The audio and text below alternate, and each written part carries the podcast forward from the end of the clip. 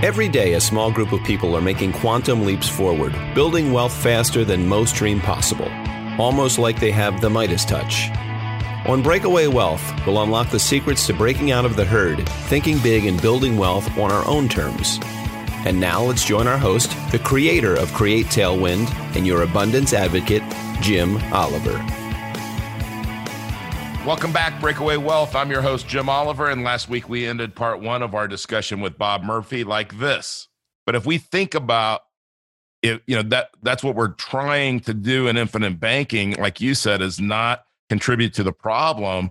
So if 10% of wealth in the United States was held in IBC instead of banks, what would it do to the Fed and the banking system, in your opinion? Today, we're going to go ahead and kick off part two and continue our conversation with Bob Murphy. In the rest of this interview, you're going to get some great insights to what's happening in our economy and what's happening uh, what and what things you can do to understand. Because, like Nelson used to say, um, if you understand what's happening, you'll know what to do. Well, it would. it's funny you said that thing about now. You're right. I, was trying to think when you were talking there, Jim, about you know, could I come up with any anecdotes? Because yeah. yeah. that would happen a lot. The only one I can re- sort of remember is you know, I asked Nelson, we'd be talking about some issue, and he would say, well, Bob, when, when you start forestry school, the first thing they teach you is classification. And, and he would go into, and I was like, what are you talking? And then, and he was talking about like the importance of class of like when you classify trees, you know, you put them, it's based on their major characteristics, not their minor characteristics. And that's how you decide like which group does this one go to? You know what I mean? Like these tr- trees have all these different attributes. And so when you decide which trees are more similar to each other, you got to look at their major characteristics, not some you know incidental thing. Yeah. And so that so that's where he was, and where he was going was you know hit the way he was looking at, at what a dividend paying whole life insurance policy was, um, in terms of you know what what functions does it perform. So anyway, uh, because of his his essential insight was he was saying your need for finance while you're alive is much more significant than your need for a death benefit after you're gone. Right. And so right. so that's you know that's where he that's where he was coming from but in, the beginning when he was going down that path you didn't know like did you hear my question what, what are you talking about you know yeah um so yeah i i think you're right jim and it's it, it, in terms of because because what happens is the in the austrian theory of what causes the business cycle it's that there's a sense in which it's not just the fed that can create money just by buying assets but even commercial banks when they grant loans to people, um, the way the modern system is set up, there's a legitimate sense in which they are creating money out of thin air. Right. That the, the bank, um, you know, just real simple example. Someone comes has a thousand dollars in cash, you know, green pieces of paper, pictures of dead presidents, gives it to the banker. They put it in the vault, credit that guy's checking account with a thousand dollars. So he's walking around town thinking, "Oh, I got a thousand dollars in my checking account now." But then if the bank takes 900 of that, let's say, and lends it out to somebody else, now that person thinks, oh, I have $900 now that I can spend because the bank just lent it to me. And so, but the first guy doesn't think he only has 100 now. He still thinks he has a 1,000. So, in terms of the community and how much money does everybody think he or she has, add up all those numbers, there is a quite legitimate sense in which the bank loan just made the money in the community go up by $900. And so at this, you know, the national scale, those numbers get big. And so that's part of the Austrian theory of the business cycle that when banks feel optimistic and want to promote, you know, what, what he calls credit expansion, they're inflating the money supply. And since that, and so the banks are lending out more money, it's pushing down interest rates, but consumers haven't saved more. So it's like business people are getting cheap loans and it seems like there's more credit available to go do investments, but yet society hasn't saved more. So the amount of real resources hasn't gone up. So how could it possibly be that businesses now have more funds with which to engage in long-term investment? And so that's that's the problem in the Austrian approach. And so yes, you if if people when they have their daughter getting married or they got to buy a new car or something, they instead borrow against their life insurance policy because life insurance companies don't have that power. The way right. the, the, the customs are and, and the banking regulations and so forth right now life insurance company you take out a policy loan they have to have the money first. It's not just that if they give you an $800 policy loan in the act of doing that they create the $800 and so you know they have to have the money first to be able to lend it to you. And so that's a huge difference.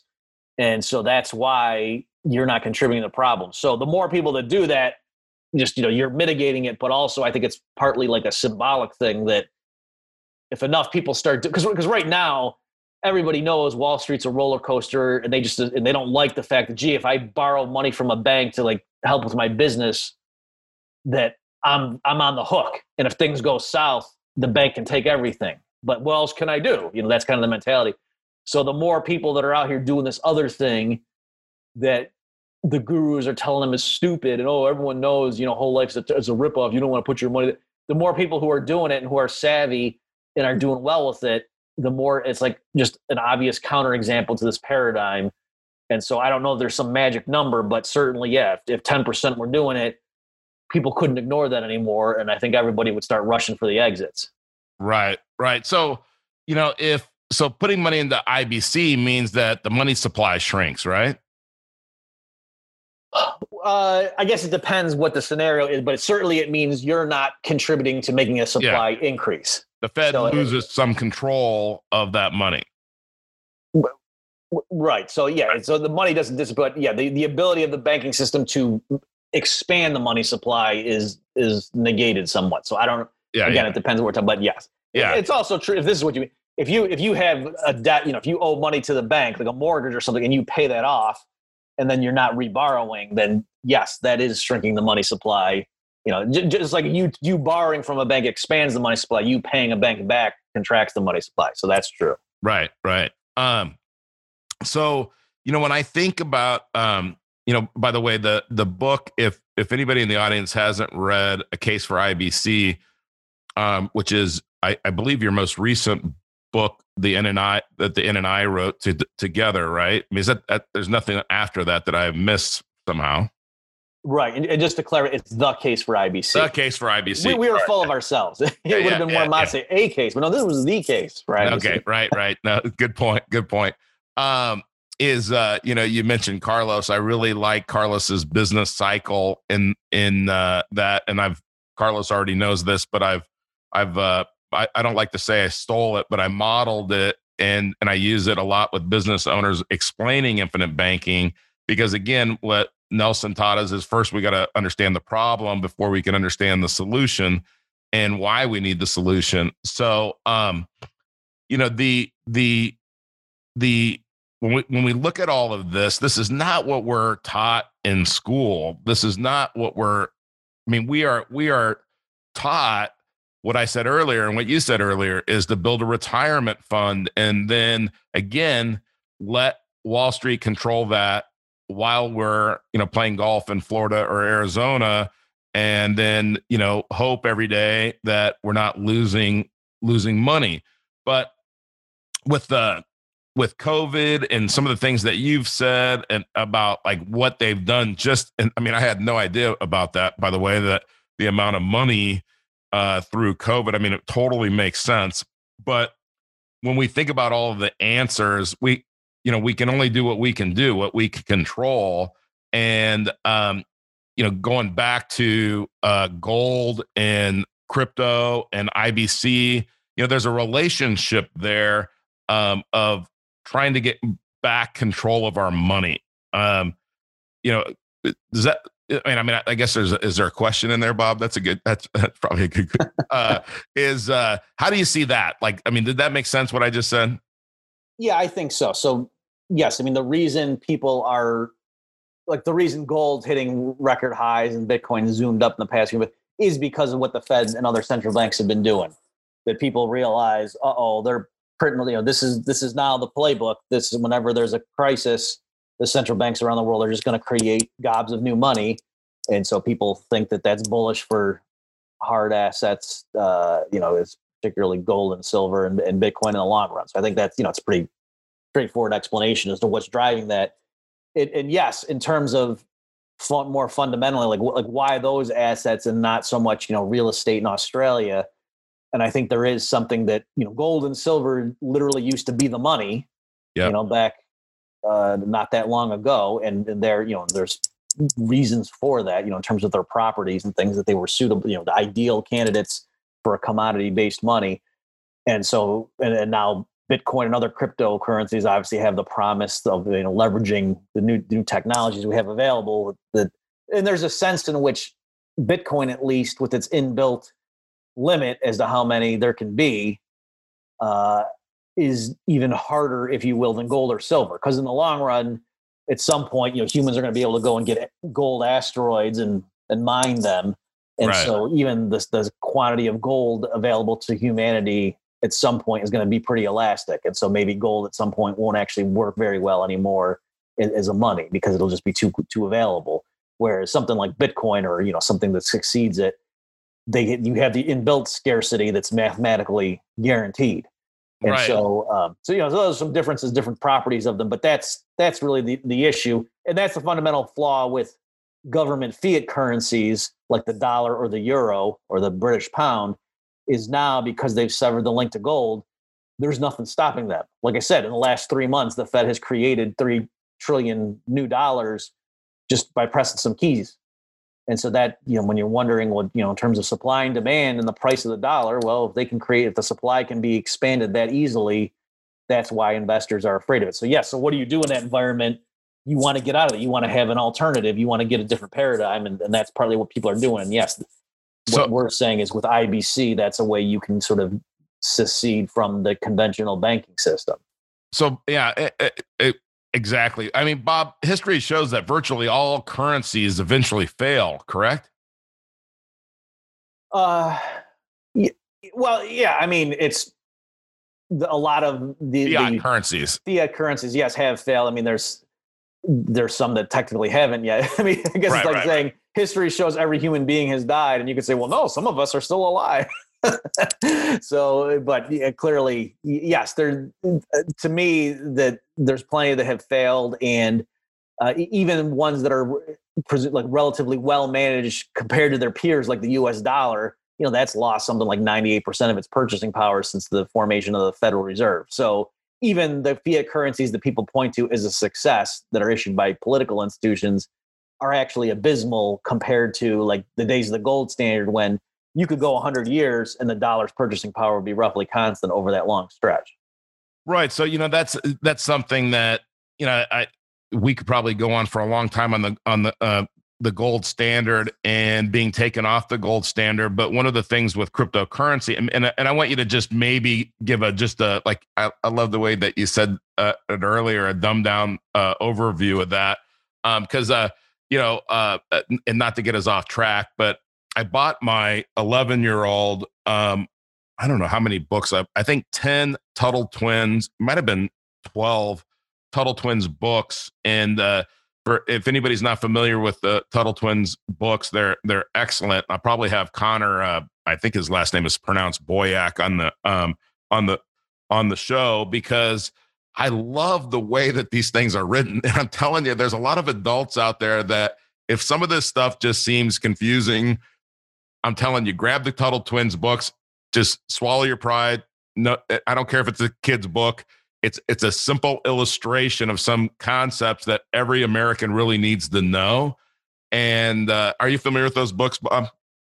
I know who Connor is. I know of the books, but I I actually have not read any of them. Like you know, in terms of getting them. Oh no, but I, I do know know the series. Yes, and I'm sure it's excellent because I know so, I know Connor. Okay, so yeah, uh, you know, my 11 year old, she got into a little bit of the the doghouse um, yesterday, and uh, and so we had an electronics break and I said, okay, you got 12 books. So I'm not even going to tell you which one you, you know, start wherever you want to start. And she read four of them. So you can tell they're not, you know, they're not huge or real thick books, but uh, she read four of them in the morning and uh, uh, she started to get herself out of the doghouse because I guess I'm kind of a softy, but um, I, I would definitely recommend those books. It the the talk just an overview of the gold standard because uh, you know here's one thing that you said earlier and i had a friend one time he said well jim i'm buying this house up on the hill.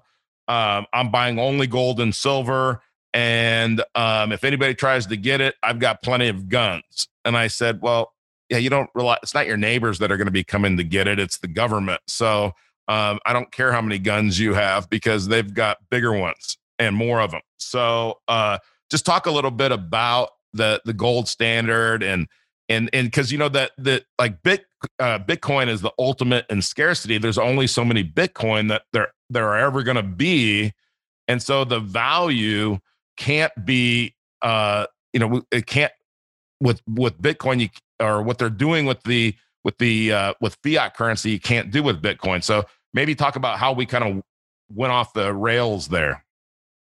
Okay, sure. And if, if people want to Google, I literally just had something come out last week. Uh, the title is A Brief History of the Gold Standard with a Focus on the United States. So if you just Google my name, Robert Murphy, and you know a brief history of the gold standard, you'll probably find it. So I have this. It's about a twenty page thing. We'll put them but, in the show notes too. Okay, Bob. yeah. I'll, yeah. So yeah, I'll send this to you, Jim. Yeah. Um, but yeah, so it's re- it's really fascinating and something that I didn't fully understand either. So it from when you know the the federal constitution was ratified and we had the modern United States government up through the Civil War, so like the 1790s through 1861, the federal government did not issue paper currency.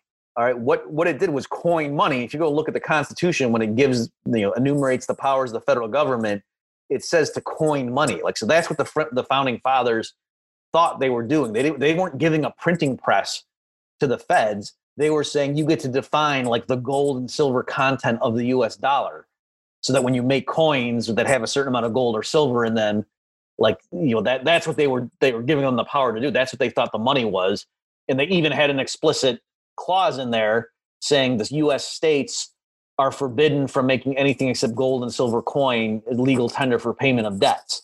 And, and, the reason for that was they had, you know, they'd studied history, but also they had just come off the, you know, the war for American independence, where the Continental Congress had been issuing what they called the continental currency, which was, you know, paper money. And that gave rise to the phrase not worth a continental, that some of your listeners might have heard that phrase. That's what they were talking about because they printed so much of this stuff that, you know, its value collapsed. And therefore everyone realized, yeah, paper money is not to be trusted. So in the early days of the US, Americans were walking around with gold and silver coins in their pockets. You know, the, the silver coins were for things like a dollar, half dollar, a quarter, stuff like that. And the gold was like $10 and $20 pieces. And that's how they did their purchases. Um, and it was suspended, you know, during the Civil War, they went off it. And so during crises and wars, they might go off of it. But all the major governments of the world, that's what it was. Like, so the British pound you know, it's the what's called this the pound sterling. Well, just think about those terms. It's because originally it was literally a pound of silver. That's you know that's why they call it pound sterling. Whereas now that's just you know some name people don't think about. So that's what the money used to be, and then it was only gradually that governments sort of weaned people off of that. So in the U.S., the big thing was in uh, 1933. FDR comes in; he's newly inaugurated, and then there was a run on the banks, and so their their gold reserves were getting drained because at this point the U.S. dollar was still backed up by gold. People still thought of you know the dollar was defined literally in terms of gold content, and that they were going to run out. And so what did FDR do? He declared a banking holiday, and then a little bit later Uh, issued an executive order saying all Americans have to turn in their gold, except for you know some like collectors items and things like that. But any monetary gold, gold you're holding because of its role as serving as money, or else you were going to get a ten thousand dollar fine and or a prison sentence. All right, so I, I really want to stress this now with like Judy Shelton when her nomination, people make fun of the gold standard and they'll say stuff like, "Oh, America tried the gold standard, but it, you know, in the midst of the Great Depression." America abandoned it because it was bet America didn't abandon the gold standard. The federal government literally stole everyone's gold at gunpoint. That's what happened. So it's like if you get mugged, it's not that you abandon your cash. You know, it was taken from you because people were threatening you. So that's what happened when Americans turned in their gold in 1933. It was so bad. Not only did they have to turn in their gold, you couldn't even write a contract saying, "Hey, I'm going to, you know, buy this asset from you next year and then you're going to pay me in terms of you know whatever the world gold prices will consult a year from now and you're going to pay me in dollars the equivalent of 10 ounces of gold. Because that would be one way of you know effectively doing a gold transfer even though strictly speaking it was in dollars they that was ruled illegal. Like that wasn't an enforceable contract. You couldn't have gold clauses in there. That's how bad it was. So that's what they did um, and then you know there was the so-called bretton woods agreement, just to really quickly give you the history of what happened the U.S. after World War II, there was so-called Bretton Woods arrangement where all the central banks of the world defined their currencies in terms of US dollars, like you know the French franc, British pound, German mark, were defined in terms of how many dollars to our currency, but ultimately the dollar was still redeemable for gold at $35 an ounce. And so still the whole world system was loosely tied to gold, but it was just a pale shadow of what it had been during the heyday of the gold standard before World War One. And then even that, because of the you know LBJ's war on so-called war on poverty, the Vietnam War, the U.S. government was just printing too many dollars. Eventually, like France, you know Charles de Gaulle blinked, said, "Hey, we, don't like just piling up these claims on dollars. How about you guys give us some the gold that you say technically we can redeem it anytime we want?" And then once countries started doing that, they had to throw in the towel. And in '71, Richard Nixon just said, "Finally, you know what? We're we're closing the gold window." And even there, it was completely fraudulent. Nixon assured people in his address to the nation when he explained to them what he was doing in terms of suspending the dollar's redeemability in gold. He said, "Don't worry, this is a temporary measure, and don't worry that this is going to lead to inflation. This will actually promote stability." Well, wow. just think through of the decade of the 1970s. Do you think that it, it ensured price stability and that the U.S. dollar's strength was, mm. you know, bolstered by severing the tie? No, obviously that was the worst peacetime inflation that they'd had. So, you know, that's some of the the, the story. And so, from 1971 onward, all the major currencies of the world have been untethered. It's just been relying upon the judgment of politicians and their you know appointed bureaucrats with printing presses. I mean, you wouldn't give a mob boss the ability to legally create hundred dollar bills. Right. That wouldn't be a good idea.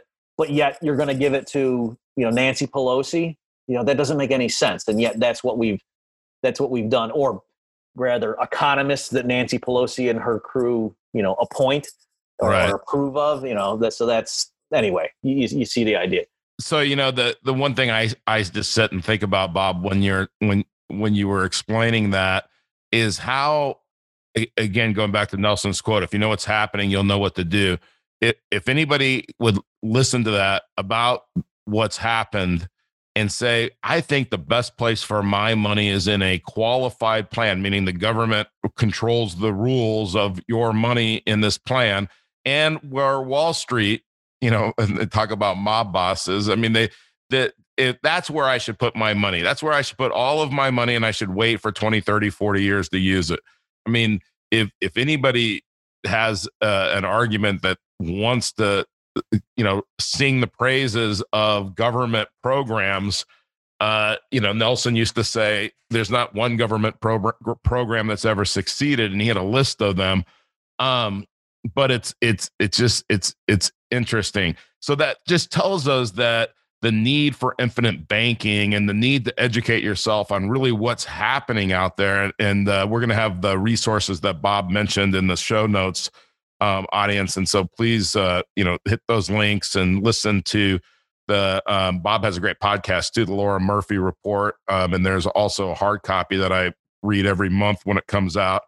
Um, but you know, when I think about infinite banking, so many times people are comparing infinite banking to a 401k or to something like uh, or to an investment and you know that always drove nelson crazy that you know that people just couldn't get it. They were trying to look at rates and things like that. But what in your in your uh, time with infinite banking, what are like one, two, or three things that you think people get wrong about infinite banking? Okay. Um, so I guess one thing is people say that you know you're you're borrowing money out of your bank Right. And and so I think just for people to make sure they understand exactly the mechanics of what's happening under the hood, the idea is you're you're funding this life this permanent life insurance policy, namely a whole life policy, and so the cash surrender value is growing, and then you're borrowing money from the life insurance company with your surrender cash value as the collateral. So you're not taking money out of your policy; it's like a loan on the side, as it were with your policy serving as the collateral. So that's just one uh, little, tweak. Um, I guess another one is you, you, hear a lot of times critics will say things like, "Oh, um, do you know that these life insurance companies? Yeah, you're building the cash value, and you're using it as an asset. But do you know that when you die, you just get the death benefit and the life insurance company keeps the cash value? Uh, that's right. something they don't tell you. And that one, like, you have to just ponder the magnificence of it because it so fundamentally misunderstands what's going on, like that kind of mindset. So the, the cash surrender value is like the anticipation. It's it's what the life insurance company would pay you to walk away early from the policy. So of course, you know, so, so the, the everything driving all this is the death benefit, right? Because it's a life insurance policy. So what you know, what is it in its essence? It's saying you pay us premiums, and if you die, then we pay a death benefit to the beneficiary you named. That boom, that's what it is in its essence. And so, but it, as you're funding this thing over time, the, the older you get, actuarially, the more likely you are to die. And so the you know they, when the actuaries are looking at this policy that's in force, it becomes a bigger and bigger liability to the life insurance company as the clock runs because you're getting closer to death just statistically speaking every time you you know every every premium payment you make and so that's why the life insurance company would be willing to pay you more and more to surrender the policy the older you get because right. now it's a bigger and bigger liability so the cash surrender value grows over time but it's always less than the death benefit because all it's doing is it's saying if you want to get like a spot payment now in an you know an early version of the death benefit while you're still alive. That's kind of what it is. And so, of course, if you happen to die, they're going to give you the death benefit. That's the thing driving it. They wouldn't give you the cash value on top of that. That wouldn't make any sense. That's misunderstanding right. what it is. The, the, analogy I use, Jim, is to say when you if you have a, a regular mortgage on a house, there's a sense in which every mortgage payment you make, you're building equity in the house, right? Because the lien against your property is shrinking. And so if it's a $300,000 house, once you make that final payment, you could say, "Oh, I had 300,000 equity in my house." You'd go get the deed from the bank. You wouldn't then say, "And now please give me a check for 300,000 because that's my equity." And it's like, right. "No, the, the deed that's what it is." Yeah. so that's yeah. kind of like the, the, the mistake there. Um, yeah. yeah, so I mean to me those are those are some of the big okay. misconceptions. I guess the the last one would be when people try to do like a uh, like a head-to-head comparison and they say, "Oh, like buy term and invest the difference." And they'll look at the performance of a mutual fund over a certain time period and the internal rate of growth on a whole life policy as if those are apples to apples yeah. and then say oh see you'd be silly to put your money when it's like for one thing there's the guarantees right like uh, a, right. a whole life policy the cash value is guaranteed to grow and then if it does better than that you know you get but but you know your mutual fund especially if it's heavily in equities there's no floor built in it's not that once it gets above a certain number it can't go down you know, right. so that's one major difference there, showing why these are this is a silly comparison. And the other thing is, it's life insurance.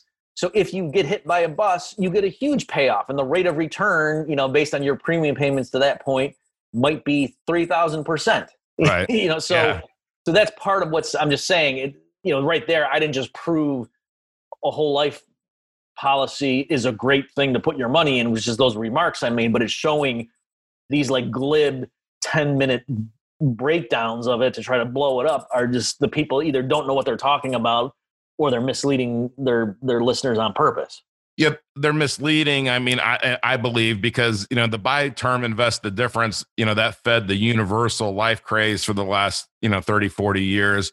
And now we have, you know, we've gone through, we've had a failure of the universal life policies. We've had the failure of the variable universal life policies. We've had the failure of the guaranteed universal life policies. That that was the insurance companies decided they didn't they didn't like that word guaranteed. And then now we have the index universal life policies, and it's all buy term invest the difference within the life insurance wrapper.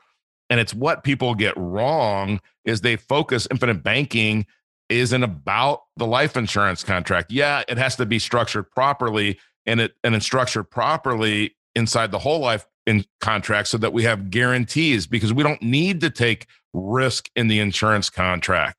And so because we don't need to, then why would we? Because then we then failure becomes an option in our in our banking system which we don't want to happen. But, you know, th- in my 32 years in the wealth building business is I see people they're easy to sell because they're they're based on projections. And you know if i could project that dividends were going to be 12% well you know what? I'd sell a lot more insurance if i'm an insurance salesman. So when i can project 7% inside of an iul yeah it's easy to sell. But but that's really not what Nelson was talking about with infinite banking. He was talking about controlling, like you said, the banking function in your life, not that it's an actual bank. And he used to use, I love when he would use on the side of the road when they plow the road. What do you, what, there's a, there's snow on the side of the road. What do you call that? You know, it's a snow bank, right? Mm-hmm, I mean, mm-hmm. um, but, um, you know, that I think that's where people get a lot of things wrong. But one of the things that we have to do is we have to think. Nelson was famous again for saying that, Bob. And and it the way that we think is we have to educate ourselves and listen to podcasts and read papers and books and then think, well, what do we think of that? Do we understand it? And once we understand it, you know, we either agree with it or disagree with it or we form our opinion. But forming an opinion without knowledge uh, I'm sure there's a quote about that somewhere, but it's not very smart, is is is the way that I would say. I'm obviously not a wordsmith, but uh, all right. Well, I could talk to you all day long, Bob, and and and I really appreciate the time.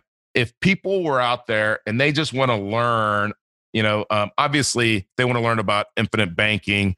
I would tell them that you start with becoming your own banker. Um, the the second book that I read was How Privatized Banking Really Works and and and then uh, if you're a business owner and you don't read the case for IBC, then you're missing out. But if if you think about like some of the basic books and Nelson and, and not uh, you guys have it on the Nelson Nash Institute website, so uh, a great great reading list. And if anybody wants to go to infinitebanking.org and uh, look at the, you will not find a better uh, if you read all of the books on that site, you are going to be you're going to know what's going on. But what if you were just going to start from the basics, Bob? What's what's one or two or three books that you would recommend everybody read to understand some of these concepts? Okay, yeah. Well, you hit all the basics in terms of the standard references that I would say for understanding IBC directly. But in terms of broader economic stuff, um, it, it, I guess it depends where your what your background is. But for you know a, a middle-aged person or older, Henry Hazlitt's Economics in One Lesson is a very simple read that you could bang out probably in two or three sittings. But it's it's very important. Like if, you, you've never read these things, you know, just explain the basic, you know, understanding how to think like an economist. I, think is a great thing.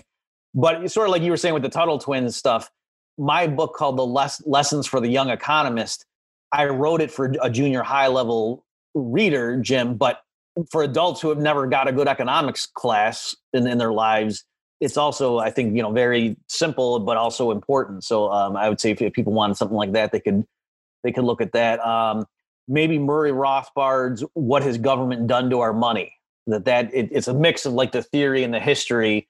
You know, just enough theory so you understand how to think about this stuff, but then the history to show, you know, that this wasn't just a bunch of innocent misfortunes like there there really is uh, you know powerful people who systematically over time wrested control of the financial sector away from regular people and, and now you know it's in the hands of a small number.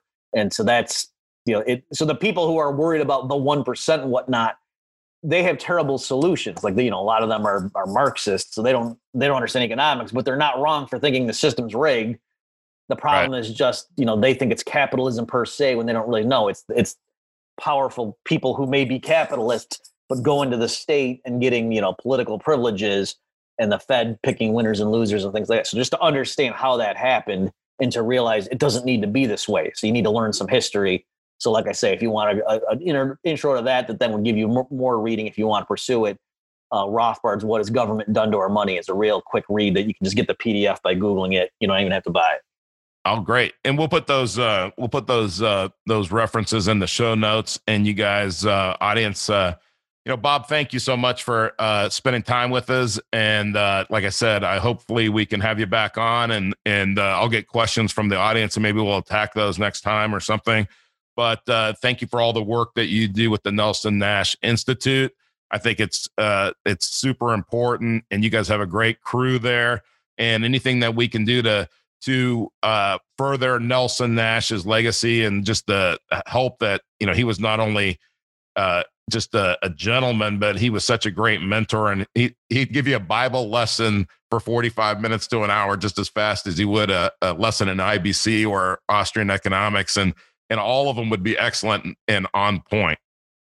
Oh yeah, uh, thank you for those kind words, Jim, and you know thanks for doing what you're doing, and just yeah, I, this really is because it you know, I, I'm made a career out of studying money and banking and economics, and just because I thought it was fascinating. But now it really is important that regular people understand at least the basics of this stuff because they are getting ripped off and there's a solution, right? I mean, it'd be one thing if it was just we were lamenting something that couldn't be helped, but there's ways that people can, as Nelson said, take the put the banking function back at the you and me level. Yep, absolutely. That's a great place to to stop it. Audience, thank you so much. The herd is getting bigger. You've got to break away. Break away from the herd. The herd only ends one way and it's not good. Until next time, I'm your host, Jim Oliver. Thank you, Bob. Thanks, Jim. Want to become your own banker and build wealth on your own terms? We'd love to help. Go to createtailwind.com to learn more and schedule a complimentary consultation.